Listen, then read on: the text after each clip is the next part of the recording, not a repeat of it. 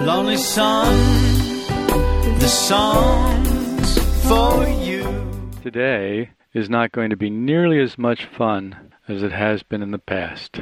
One of the things we learn in our study of esoteric truth is there's more. It really doesn't matter how much knowledge you gather, there's always more. It doesn't matter how much of the knowledge that you've gathered that you apply and then gain understanding through that, there's always more. More than we have seen, no matter how much we've seen. More than we've heard, no matter how much we've heard. Over the past few weeks, we've discussed how the intelligence of these ideas opens up our consciousness so that we're able to see several things where previously, at a distance, we saw only one thing. As an example, I think we've used from a distance, you see a forest. As you get closer, you see that the forest is made up of trees, several things, or a lot of things. And as you get closer still, you see that the trees have branches. So you see that one tree has many branches. Then you move closer still and you see that the branches have smaller branches and then even leaves on those branches. At a distance, things appear to be one way. But as we get closer to them, as we expand our consciousness, as the intelligence of these ideas begins to work in us, we start to see many things where once we only saw one. The esoteric idea that we are not one, but many different beings enables us the possibility of thinking from the level of causes rather than only the level of effects. One of the problems that we have had and do have in this life is we think from effects. We look at the world that we're living in, and let's face it, we cannot distinguish ourselves from the world. We think we are in the world in esoteric teachings tell us no, we're not in the world at all. We're looking into the world, but we, who we really are, are not in the world. The only access that we have to the world is really a false access. It's an access provided to us by the five senses. It's like looking through a telescope where you can hear and smell and feel everything that you're looking at. So it's a kind of a super telescope. When you think about it, that's what the senses are. We are looking into this distant world that is really very far down from where real I is, from where the essential real part of you is, where you belong. That place from whence you came is very far above this plane that we look at through the five senses. So when you think about Beelzebub's tales to his grandson, and Beelzebub being on, I think it was Mars, and while he's on Mars, he's looking through this telescope at Earth and he's over the years watch over thousands of years watching these people on earth and what they do. He studies them. And so the whole story of beelzebub's tales to his grandson is he tells his grandson all about these three-brained beings crawling along this planet and the crazy things they do and how out of whack they are with the rest of the universe because down here they're under different laws down here there are things that are very different than at other places in the universe higher up in the universe where things are as they should be. But down here, things are not as they should be. And one of the reasons is we're crazy because we think that we are in this world when the truth is we're really not. The real of us is looking into this world, but not actually in this world. It's a very strange idea, but it's an idea that you become familiar with the more you study esoteric teachings from all different ages and all different areas, because they all essentially say the same thing. So, starting off with this idea that we're not one but many beings gives us the possibility of thinking from the level of causes rather than the level of effects. If you can see that you are not one but many beings, then you can see that the cause of all of these effects that you're usually thinking at is actually in you. It's not out there as we suppose it is. It's not with other people as we assume that it is. Instead, it's actually within us, but because we take ourselves as one instead of many, we miss most of the cause which puts us in a very bad position for trying to figure out how to fix anything. How do you change an effect if you can't find the cause of it? What happened with your car last week? Yes, thank you very much. But it was the alternator, so you did figure it out. So how you figured it out is the battery. On the way over, the battery was going down and the car was cutting out, and so you thought, okay, the battery's not charged. And then when you went to start it after the meeting, it wouldn't start the battery was dead. So you've traced that back to the cause. The battery's not being charged. It's probably the alternator. You check everything else out and you say, okay, then it's probably the alternator. We need to have the alternator checked. So you have the alternator checked. Sure enough, it's the alternator. That's finding the cause. If you had looked at my car to find out why your battery was dead, you wouldn't find anything. Because if you take all cars as one, then it doesn't matter which car you look at But if you see that there are lots of different cars out there, then you have to trace the problem with that car back to what causes that car to have that problem. It's the same thing with us. If we're looking at other people as the cause of our problems, we'll never solve any of the problems. All we'll ever do is nag other people and frustrate ourselves with bad relationships. Because as long as you're blaming someone else for what's wrong with your life, you're going to have some pretty bad relationships. I mean, let's face it, nobody, well, hardly anybody likes to be blamed. There are some people who thrive on it, but most people don't thrive on being blamed. I might want to rethink that, huh? When you consider how much people seem to get blamed and the whole victim thing that we love is like, oh, they're blaming me. You know, the whole martyr victim thing. Maybe people do like it a lot more than I imagine. I'm not fond of it. But hey, if you like it, okay. Some people like to be hit in the head with a board because when you stop hitting the head with a board, it feels good. So, whatever. From thinking that we're not one but many, giving us the possibility of thinking at the level of causes rather than only at the level of effects, we're led deeper still. There is still a more interior kind of thinking than thinking from causes. How's that going to work? First, you tell me we are living out here on the circumference of the wheel, and we're trying to figure everything out in the world of effects. But we're totally ignoring the world of causes, what makes the effects manifest. But now you take me back to the world of causes and you say, oh, there's still more. There's something deeper still. What is that? It is to think from ends. You'll recognize that end, cause, and effect form a triad. End, cause, and effect. We know that no manifestation is possible without a triad. If you have just two things, there's the one thing that comes up, the thesis, and then you have the antithesis, which comes up against that. Without a synthesis, without a neutralizing force, those two things stay locked in opposition and nothing happens. There's nothing going to happen.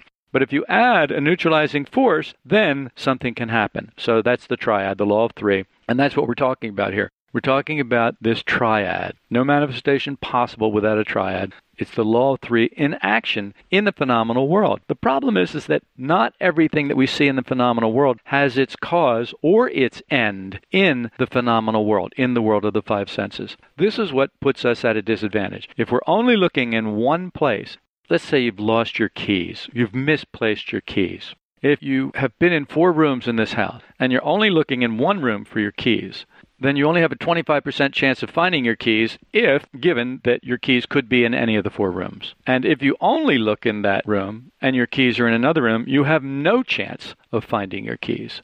So, as long as we're looking in the world of effects for causes, we have no chance of finding the cause. But as long as we're looking in the room of cause, we have no chance of finding the end. I'll explain the end a little bit more. The effect couldn't exist without the cause, and the cause couldn't exist without the end. It's very easy to see that the effect couldn't exist without the cause. Simple as can be. If I knock the water over, it's going to spill. We can see the cause as me knocking the water over. We can see the effect as the spill. But what is the end? We don't generally see the end because we don't think very deeply. Our thoughts are not internal kinds of thoughts because our attention is attracted so much through the five senses out here into the physical realm that it's very difficult for us to wrestle them loose and then turn them inward so that we can start to think more interiorly, which is what we've been talking about for the past few weeks. And we'll probably keep talking about this for a while because it's something that we really need to get practiced at. And that's all it takes is practice. The end is the cause of the cause. And so, obviously, if it's the cause of the cause, it's clearly the cause of the effect. So this doesn't descend into intellectual obscurity. I'll give you an example because examples are always good. They give us handles for these ideas. And without handles for these ideas, these ideas can just go bouncing around in your head. And the next thing you know, they'll find a place. They're like eggs and they'll find a little nest and they'll settle down in that nest and that's it. You'll never see them again. They'll never hatch. Nothing will ever happen. You'll never see them again. They'll just be there in that nest, cluttering up your mind because all of your little eggs, all of your little egg ideas will be in separate nests. You'll never get them where they're supposed to be because there's no handle on them to understand where they belong, how to categorize them, what connects with what. See, eggs don't connect with anything, do they really? When you think about it, eggs don't really connect with anything. Ideas don't connect with anything in and of themselves unless we connect them. If we allow them to be connected by life, by the people in the world, we end up with a false personality and we end up wrongly connected. Then, to undo all those connections and to redo them correctly, we've got to have some good ideas. And those good ideas can't come from the world. They have to come from somewhere else. They have to come from beyond the world. They have to come from a place that's more real. And if they come from a place that's more real, then the ideas will be more real. If the ideas will be more real, they can lead us in the direction of reality. The best we can do as we are is move in the direction of reality. What was it I read this morning to you? It was excellent. It was what C.S. Lewis had said Every time you make a choice, you are turning the central part of you, the essential part of you, the part of you that chooses, your will, into something a little different from what it was before. This is precisely, exactly what this work is based on. The idea that through little acts of will, you gradually begin to transform your being by transforming your will, by forging your will because you will forge your will when you make a decision. Because if you make a decision, whatever that choice is, whatever that choice may be, you had a lot of other choices too. You may think you only had two choices. Wouldn't that be lovely if we only had two choices in life? Here's your choice do something good or do something bad. And it's never the way it is we have a choice of something good and something bad and something pretty good and something not so bad and then something really good and something really bad. And so the choices don't become between good and bad for most people who are on a path of transformation. The choice becomes between good and good and good and good and good. Which good is the best good for me? Maybe the good that i'm choosing is great for you but it may not be the best good for me on my path where i am how many maps are there of San Diego? Let's take one map of San Diego. Let's say everybody in San Diego has this one map of San Diego. It's a copy. They all have this one map. They'll all use it in a different way because they're all going in different directions on different paths. So some of them will never use one part of a map, and the other people will never use that other part of the map. So this is the same way. Some people will never use some good choices, while other people will use those good choices over and over again. So for us, it's a matter of that choice business with all your innumerable choices, C.S. Lewis says, all your life long, you are slowly turning this central thing, this essential part of you, this will of you, this being of you, into either a heavenly creature or into a hellish creature, either into a creature that is in harmony with the Absolute and with other creatures and with itself, or else into one that is in a state of war and hatred with the Absolute and with its fellow creatures and with itself. To be the one kind of creature is heaven, that is, its joy and peace and knowledge and power.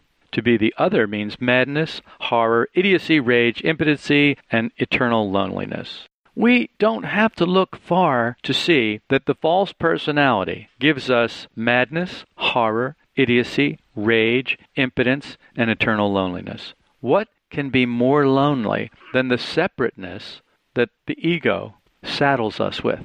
Each of us, at each moment, is progressing to the one state or to the other. So if we are progressing to the one state or to the other, then each decision that we make, each choice that we make, is taking us closer to one or the other aim, regardless of what our aim is. If we have a life aim, then you can be sure it's taking us to the horror, the idiocy, the madness, and so on and so forth. If we have a different aim, a work aim as we call it, or as they call it, then it's taking you in another direction. It's taking you to more interior thinking. So now we've established that the effect couldn't exist without the cause, the cause couldn't exist without the end. The end is the cause of the cause, and so also of the effect. I know it all sounds like double talk. Here's the example. You see the chair you're sitting on or that someone else is sitting on. What are you seeing? Yeah, that's a tough question. Of course, you're going to say it's a chair, but it's an effect. What you're really seeing in this world of effects, no matter what you're looking at, is an effect. We call that effect a chair, but it's an effect. What was its cause? Now, this is a trick question because its effective causes were multiple. It wasn't just one thing that caused that particular chair. The workshop, the wood, the material, the metal, the tools, the machines that went into making it, the workers who operated the machines. What was the cause of the cause or causes in the case of this chair? The idea, a desire for profit? Quite possibly, But I think that would be more at the cause rather than the end. Like I said, what was the cause or the causes of this particular effect? One of the causes of this particular effect, the chair, would probably be, or may very well be, a desire for profit. But that's not the end. The cause of the cause was the end. The end was to have something convenient upon which to sit. You see, that trumps all the other ones. That is the end. It's the idea of something convenient upon which to sit. Everything else unfolds out of that. So the end is what causes the causes that cause the effect. I know, but remember, I said we were going to go deeper still. As we go deeper still, it's not going to get simpler, it's going to get more complex. Then, after it gets more and more complex, it will become simple again. This is the way it works, and it's a contradiction out here in the land of effects. But interiorly, in the land of cause and end, it's not a contradiction at all. It may seem to you the end is one, something convenient upon which to sit. The causes set in motion by the end are many, but selected and simplified according to the intelligence at work. For example, if Jess hadn't said desire for profit, chances are you wouldn't have thought of that. I wouldn't have. That probably would just never enter my mind. Desire for profit. I don't work like that. I work on a completely different basis. People who live in the world and have jobs and go to work and do things have a desire for profit. I operate in a different world. In my world, desire for profit doesn't really enter in. In my world, desire for sharing enters in. Profit just comes from that. In some other people's world, desire for profit is what gives them the desire to share. For me, desire to share is what gives me the profit. The intelligence at work, selected and simplified according to the intelligence at work. If you have a worldly intelligence, a phenomenal intelligence, a sense based intelligence, then according to the intelligence at work, that sense based intelligence, that'll select and simplify the end. The result or effect is again one. Thinking from ends may appear to narrow thinking since we're going from one to many to one again. But this isn't the way it really is. It doesn't really narrow thinking. Maurice Nichols said, Every end is a particular in the universal end. And the universal end is in every particular. And so, end is infinite.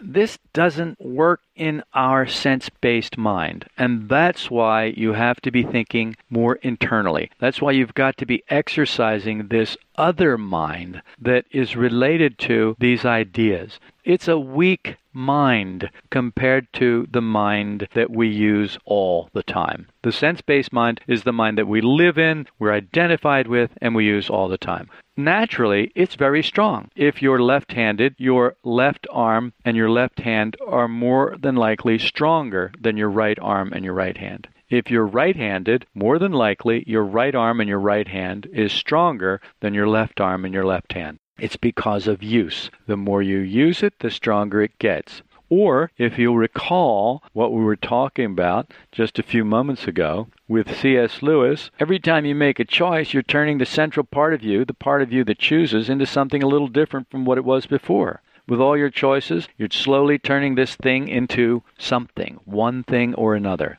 Every time you choose to use your right hand instead of your left hand, you're choosing to strengthen your left hand. You're choosing to favor it for dexterity and agility over the left hand, and so it gets stronger and better at the task at hand. If you use the other hand, it may be very awkward to begin with, but eventually you can train it to be just as strong and just as agile and just as dexterous as the other hand. It is possible. It can be done. Most people will never do it. It takes too much effort, but it can be done. And if you're forced to do it, you can eat with your feet. You can type with your feet. You can put your makeup on with your feet. I've seen people do it. Forced to do it. When they lose their arms, they use their feet. We are adaptable. And so this is the same way. But you are going to have to force yourself, discipline yourself to use this other, more interior mind, more internal mind. This other mind that deals with these ideas in a much better way because it's equipped to deal with those ideas. Whereas the sense based mind is only equipped to deal with the senses and the ideas that come from the sense based world. If we go back to what Maurice Nichols said, every end is a particular in the universal end, and the universal end is in every particular, and so the end then is infinite. Yeah, that's tough. And it's always tough because we're trying to sort out something that we don't normally think about. It's not something that the sense based mind can get hold of. If I hold two objects up, I say, think of these objects. Can you see that they are different? Okay, you can see that they're different. They're different in size. They're not different in color. They're both black, but yet they're different in texture. They have different highlights. They have different weights, different hues, different shapes. We can see that they're different. We can understand that pretty easily with the sense based mind, can't we? It's child's play. Give children blocks and shapes and things, and their games are to put the blocks and the shapes in the right place and to do this and to do that. Those are the little child's play games, and these are the games that the sense mind is good at. But when we start to talk about every end is a particular in the universal end, and the universal end is in every particular, and so end is infinite. Now we're having problems because the sense based mind wants to look at objects. The sense based mind says, Go back to the blocks. Have you got some blocks that I can spell that out with? Have you got something that I can put a handle on that with? That's how the sense based mind works. I'm trying to edge you closer to a more internal kind of thinking. So, yes, it's tough It's because we're moving into the realm of the miraculous, the realm of the mysterious, outside of, beyond the physical. We're moving into the realm of the metaphysical mystery. Another example in becoming conscious of the universal in the ashtray, Ouspensky came near the infinite and felt the danger. This will help you to understand what we're talking about. This is a story about Ouspensky. Ouspensky was a smoker and he was looking at this ashtray. Suddenly, as he was contemplating this ashtray, he became conscious of the universal in the ashtray. And he came near the infinite. Because when you become conscious of the universal, you are very near the infinite. When you're near the infinite, you will feel the danger of that. You know this feeling. People who have near death experiences know this feeling. They come near the infinite and they feel the danger of it. Once upon a time, I came near the universal in the life of trees, and I came near the infinite. What was the danger? The danger is always the same losing self. Is there anything that frightens us more than loss of self? Don't say spiders, because loss of self is scarier than spiders. When I say don't say spiders, I mean don't go back into the sense mind, but stay here in this other mind because we've now got a little toehold here. So we can't do much with every end is a particular in the universal end, and the universal end is in every particular. And so end is infinite. Some people who have thought this through, who put handles on these ideas and who've worked it out, that's not a big deal. They look at that and they go, well, yeah, of course. But some people, they're thinking, oh, that's, that's tough. You know, I don't usually think like that. And so I bring up losing self and what's more frightening than that. And they go right back into the sense mind and say, spiders, spiders, snakes, they're more frightening than that. But actually, losing yourself is the fear that causes the fear of spiders. What's a spider going to do to you? It's always back to losing self. If you ponder that the cause of anything is everything, what causes anything? Anything, anything at all. We could say, what caused the chair? What is the end? The idea of something convenient upon which to sit. What caused that? Everything. Everything. Every human being who ever sat and whoever will sit. Everything. The idea of convenience, the idea of sharing, the idea of love, the idea, everything. Where does creation come from? Where does everything come from? It comes from nothing. The Tao says it comes from nothing. What is nothing?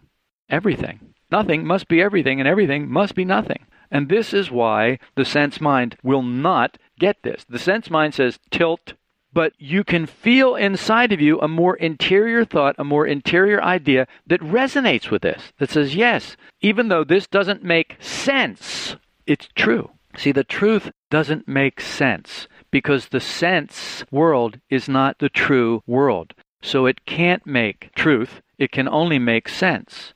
And the truth can't make sense, it can only make truth because it is reality. What the senses bring us is not reality. That's what all of this is based on. That's what all esoteric teachings are based on. That this sense based quote reality unquote this sense based reality is not real at all it's a dream that you are sleeping that you are not really awake to what is real about you. And because you're not really awake of what is real about you, you are not awake to reality. But you can awaken. It is possible. It's not likely. It's not going to just happen, but it is possible if you do the things that need to be done to awaken. It is possible for you to get to work tomorrow morning if you do the things that need to be done in order to get to work tomorrow morning. If you don't do them, it's possible you won't get to work. But it's still possible that you could. Something else may happen. And if you want to live your life like that, that's fine. So, like I said, if you ponder the cause of anything is everything, you'll start to feel that your grip on reason is slipping. And that's because your grip on reason is held by the sense based mind. And the sense based mind has an iron grip on the senses. And that is what it calls reason. But when you move more interiorly to what is behind the senses, to what is causing the senses, and to what is causing the causes, the sense based mind starts to lose its grip. So then you feel like, because you're identified with it, you feel like you're losing your grip on reason. People will think I'm crazy. We've talked about this in the Seven Mansions when Brian Cleeve says, if I write this, people will think I'm crazy. They'll call me a heretic. They'll stone me in the streets. That's when you're losing your grip on reason. When you're being drawn up into the realm of the miraculous, when you're being drawn up by these ideas into the realm of reality, into the realm of mystery, when you're drawn up into that, you have to lose your grip on reason because you're being drawn away from it. Do I have to tell you how many people will turn back here? Was it your brother that you talked to, and what did he say to you? I don't want any part of that. Steve was discussing some ideas with him. He said, I don't want any part of that. And that was it. He closed the door. This is exactly what I'm telling you. Some people will turn back. No. I'm losing my grip on reason. I'm losing my grip on everything that I know to be real. What do you know to be real? This is real. All these things are real. The chair is real. All these things are real. I'm losing my grip on what's real for this other unreal world. That's the sense based mind, and it's fear of losing itself. It's a great esoteric truth that at any moment in time, everything is where it is and must be. This seems so simple, but this is a huge, huge, powerful idea. Let your consciousness expand so it can hold that. I'll help you with another example because examples, as I said, are like handles, and handles are good for ideas. Everything happens the only way it can happen. Can you see how connected this idea is? If everything is where it is and must be, then it makes sense that everything happens the only way it can happen.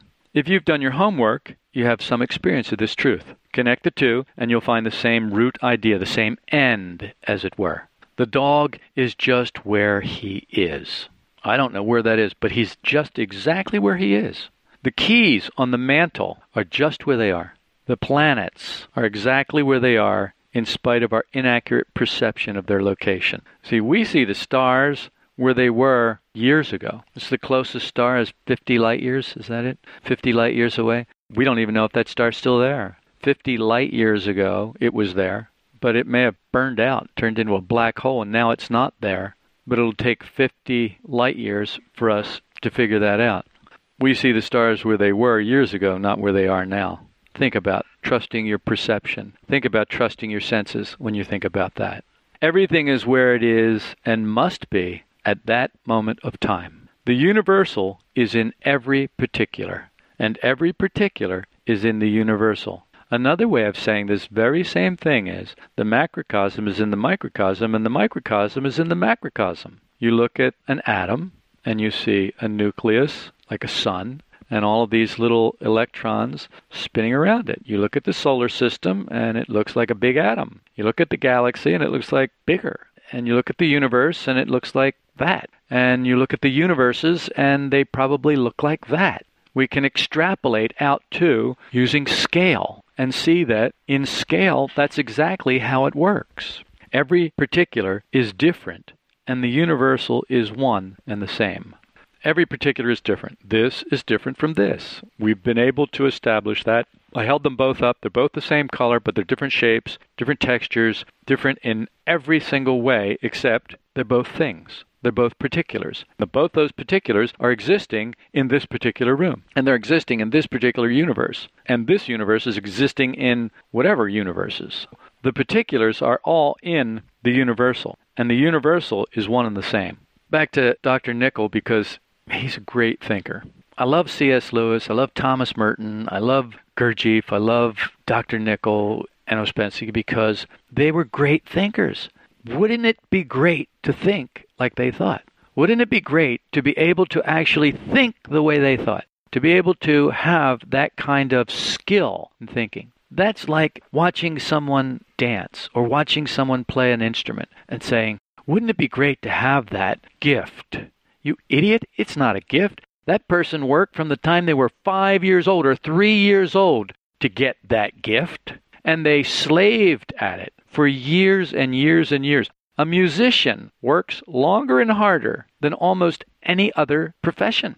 Someone who studies classical music, they start when they're three, four, five years old, and then they study it for their entire life, and they practice their whole life. Have any idea how good you could be at things if you did that? So that gift is the gift of desire, wanting to do it, having the will to follow through. So, so much for Dr. Nicoll and all the rest of these great thinkers that we think, oh, I could never do that. You could if you tried. You could if you practiced. You could if you worked at it. You may not be exactly the same, but you're unique. You have something to offer, but you have to develop your gift. This is about development. This is about self development. You're here to develop all that you could be. You were created a self developing organism, a self developing organism that sits in front of the television and eats.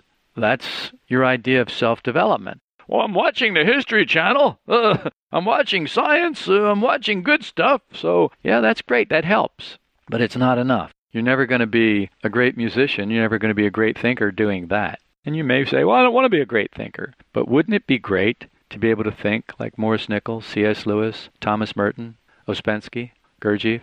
You just admitted not long ago it would be, when you didn't have an opposing force of there's something you had to do to get it. Dr. Nichols said, The angels I have read are said to be able to comprehend the whole man from a hair of his head. Now, he wrote this back in the 40s. That may have seemed outlandish. And yes, that's something only angels could do. But now we have DNA, and we can comprehend the whole man from a hair on his head, or from saliva, or from a skin tag. And we can clone. We're not allowed to, but we can. We can clone, and people are cloning. Think about it. What he said that he'd read that angels could do, we now can do. Because he said that before we had discovered the mysteries of DNA. What was theory is now verified. What was unreasonable is now obvious. It's now accepted. So when you start to lose your grip on reason in this way, know that you are moving towards something that eventually will bring you back to reason as soon as reason catches up with reality, which could take a long time. Back to Ouspensky's experience, to see the universe in an ashtray is to be conscious in ends. One thing becomes myriads. Here's another example, because I can see the look on your face. Huh? You're going to explain that, right? Yes, I'm going to explain that. White light, sunlight, refracted, becomes the spectrum of colors we see with our physical eyes. One thing becomes myriad, just through that simple act of refraction. At the same time that that simple act of refraction happens, we remain visually blind to the larger part of the energy spectrum. The larger part of the energy spectrum makes what we can see with our physical eyes a sliver of a piece of pie. If you take the whole spectrum as a pie, cutting out one sliver, there is no knife sharp enough to cut out a small enough sliver to represent what we can see with our physical eyes out of all that's there. Yeah, wow. We have other ways of seeing it. I told you we were going to go deeper still. These thoughts are very difficult. When we think in terms of end, there's a better handle. Man is created as a self developing organism, as his end. Your end is you're a self developing organism. That's your end. You are to develop. That is your purpose. That is the end. That is what you're for. That's why you were caused. That's why you were created. That's why you are here. So that's it. You're created as a self developing organism. That is your end. See how this idea has the power to rearrange our thinking? How it can make our thinking more internal? If your end as a self developing organism, if that's it, if you're created as a self developing organism, that's your end, then what's all this other stuff? Well, that's not your end. That brings us more internal. It makes our thinking more internal. If you can think of yourself every day as a self developing organism, if you can think of that being why you were created, that's your end, you will be thinking more internal thoughts. That will be a ward against being dragged back into the physical world. We've got to keep on connecting more interior parts of centers with increase of meaning. More interior parts of centers have to be fed increase of meaning. They need to have more meaning if they're going to develop. And that meaning has to come from better ideas than the ideas that are available in the world. The formatory mind uses external parts of centers. We know that. Yes, no, good, bad, hot, cold, like, dislike. We know that. That's the formatory part of the mind, and that's using these little mechanical parts of centers that have the little eyes in them. The small mechanical parts, the moving parts that react first to the flow of events we call life. They're right there. Bam. We don't have to think about it, they automatically re- react. This is how esoteric ideas remain sterile why they don't grow and expand in their meaning. This is how, where, and why we get stuck. We get stuck in these little parts of centers. We don't move more interiorly where there can be more meaning, where we can generate and increase meaning. This is where evaluation of these ideas becomes vital, becomes crucial. The emotional parts of centers see much more than the moving parts. Higher centers see myriad things in what external parts of centers see as a single thing. An external part of a center looks at a person. Oh, God, it's her. That's it. And it has an aversion. But more internal parts of centers and higher centers look at that person, and instead of seeing, oh, it's her, they see myriad things that the external parts of centers will never see. You cannot know a particular thing rightly unless you know something of the whole of which it is a part. I cannot know that person who's coming. I cannot know her rightly unless I know something about the whole of which she is a part. She's a part of the whole human race. She's a part of all of creation. She's a part of the organic film that coats this planet. She's a part of a family. She's a part of all of these things. Not just, oh, it's her, that the small, mechanical, external parts of centers see. But when you look with these other parts, then you see myriad things. How can you rightly understand our Earth apart from knowing something about the solar system of which it is a part? Well, we know that you can't because before they figured out that the Earth was a part of a solar system, they thought those lights were just glued in up there on a dome. Well, they did. They thought this was just flat and there was just this dome on it, like a cake cover. It was like a cake dish, and there was this dome on it that protected it, and that's and the little lights in there were just plugged in, stuck in there, stuck in that dome. And then when we started to see the solar system, everything changed. Everything changed. So, how could we rightly understand the Earth apart from knowing something about the solar system of which it is a part? That takes you to the next point. Talk about the particular and the universal, and the universal and the particular, and the microcosm and the macrocosm. How can you properly understand the solar system without knowing something about the galaxy in which it moves? Yes, the solar system is moving. It's not stuck in one place. It's moving.